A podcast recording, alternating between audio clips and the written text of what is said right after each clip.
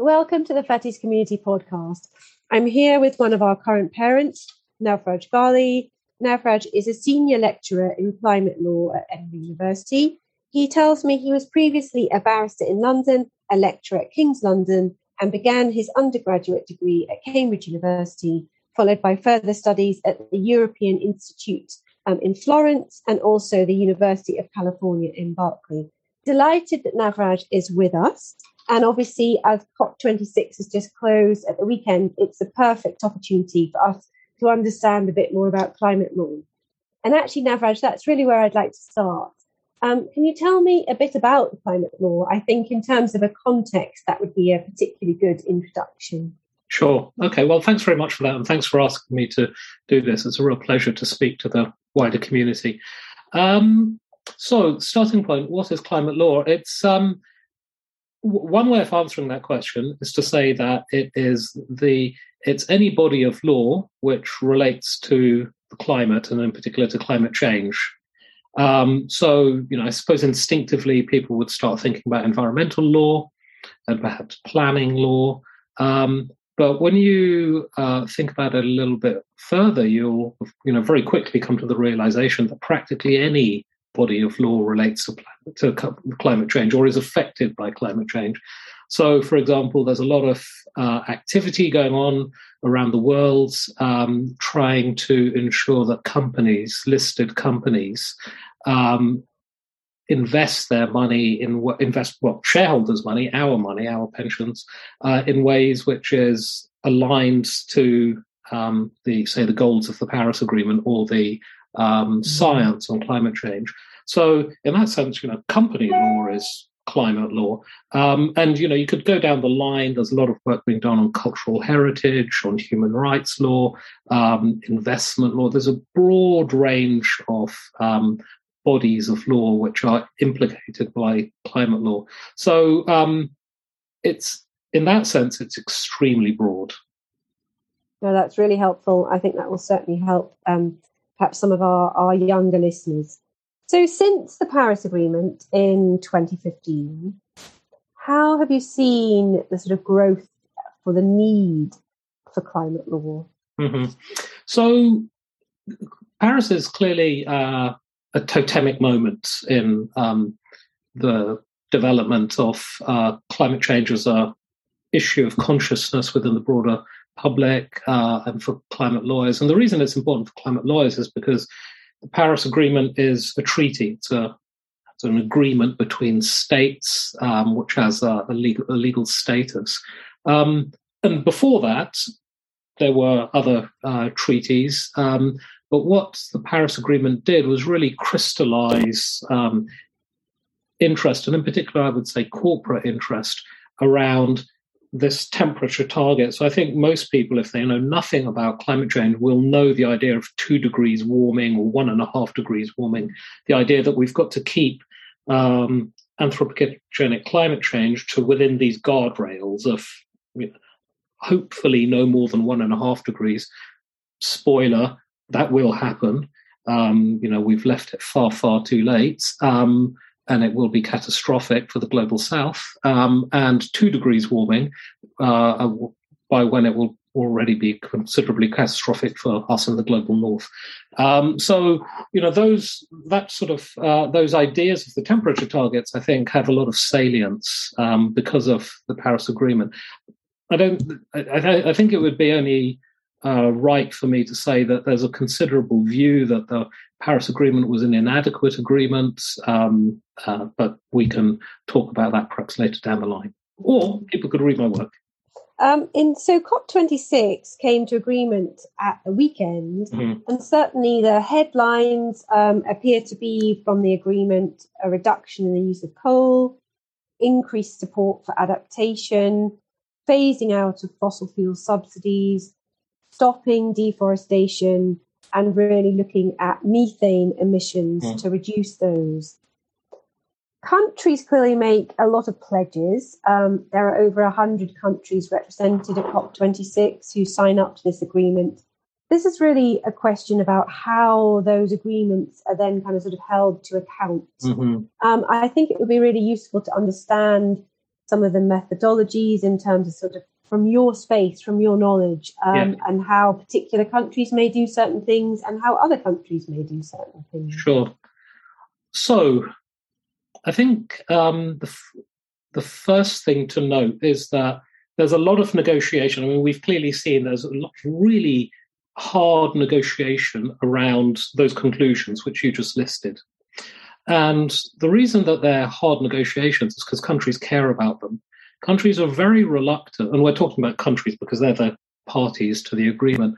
Um, countries do not lightly undertake these sorts of commitments, and it's it is the case that they're not legally binding. That what was agreed at COP26 is not legally binding, but countries negotiate so hard upon them on them because they fully intend to comply with them. So there's there's really strong political commitment um, to uh, uh, abiding by them for the most almost exclusively. I mean, you know, there's a couple of outliers, but broadly that's the position. And for all the major emitters, that's very much the position.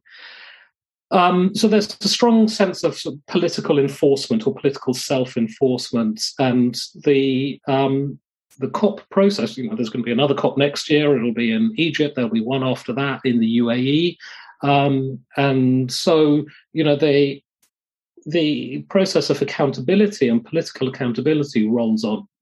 That's one point. In terms of um, legal accountability, something that I was asked a lot um, during COP by the media was, um, you know, are these are these commitments which you know you can take to court, and if so, which court and on what basis? And and unfortunately, I think the argument to that is no. Um, these are not um, it's not that sort of commitment. Having said that, um, I think a lot of people who are listening will be aware of um, this mm. phenomena of climate change litigation, which is going on around the world. We're seeing um, courts at the national, subnational level um, trying to hold companies or corporations or other public bodies to account for their uh, climate actions or inactions. So that's a well established um, phenomena which is taking place um, everywhere. It used to be a sort of a, a bit of a Western European game uh, or a US game. It's now taking place practically everywhere where there are courts. Um, of course, there are some jurisdictions where there are courts which are closely aligned to the states or you know, don't have a great deal of autonomy, and uh, we see less action there. So, you know, there are a wide variety of different mechanisms for uh, states to be held accountable. Of course, it's the case that these mechanisms are imperfect. Um, you know, the, this is the world that we live in, but there's a large effort by a large number of people um, to, uh, you know, hold holds um, climate actors to account. And I've got to say, I mean, I think it's really important to say that there have been two, in recent years, two particularly important set of actors. Now, one obviously is the children's movement. It's quite phenomenal how uh, the children's movement and, and, I don't want to personalize it, but Fridays for Futures movement in particular have come from nowhere and put global leaders, whether they're public or private actors, under enormous pressure um, and I think that's a you know really remarkable example. I don't think we've ever seen anything like it in any space, um, and it's tremendous. Um, and the but the other one that we've seen, and this has arisen in particular from COP26, is um, leaders of the less developed, called LDCs, the less developed countries and indigenous people. So these are the people who are the most vulnerable from climate change. And a series of promises have been made to them over decades not been adhered to or the promises themselves have been inadequate. And I think they're losing patience and uh, very understandably. So we're seeing all of, you know, there's a constellation of different mechanisms of um, accountability. Some of them are harder than others, but they all contribute. Mm-hmm, mm-hmm. mm-hmm. Um, I have another question, actually, um, which has kind of come into my head as you've been mm-hmm. talking, mm-hmm. which is actually about the sort of more, I suppose, kind of corporation level Mm-hmm. Um, in terms of large corporates and their shareholders, and certainly it's something we're seeing a lot of now, or starting to read a lot about, um, in terms of those shifts that are going to happen, that are starting to happen, where larger companies realize that either to satisfy their customers or perhaps to satisfy their own consciences, that they are trying hard to become kind of greener and more sustainable mm-hmm. in their actions. In terms of an enormous company, um, a large global multinational, and huge supply chains that they have, is that also another place where some of the sort of corporate law, corporate climate law will start to come in? Absolutely. So, yesterday, we're recording this on the 16th of November. So, on the 15th, um, Shell announced that they were going to relocate from jointly listed in the Netherlands and uh, the UK to UK only. Now, one of the drivers for that, there are a number of different drivers, but one of the drivers for that decision um, was a case um, that was brought in the Netherlands against Shell by, I'm very proud to say, one of the alumni of Edinburgh University, somebody I taught and still work closely with, um, who challenged Dutch, working for a Dutch NGO, who challenged Shell on the basis of their um, emissions reduction plan and said that it was basically the Dutch court concluded that the plan was inadequate from the perspective of um, a combination of tort law and human rights law. Um, and there's a suggestion that Shell is relocating partly to um, uh, evade the jurisdiction of the Dutch courts. Um, we'll see whether that is a successful strategy for them or not. But yeah, absolutely. Corporates um, of all sorts um, have made uh, have responded to those sorts of pressures which you just described, and now we see that I think it's something like seventy five or eighty percent of global GDP is now subject to some sort of net zero commitment. So whether it's states or corporations or pension funds, fund management, all of those massive multi-trillion um, dollar uh, asset vehicles have made uh, net zero commitments. The quality of those commitments, the sincerity of those commitments, the bindingness of those commitments is what the you know next decade is you know for people like me is really going to be about. Mm. Um, so many fine words have been spoken. The implementation of those um, is very challenging. Mm. Indeed, indeed. I mean, fingers crossed and everything crossed that that 80% of those large corporations are joined by another 20. Mm-hmm.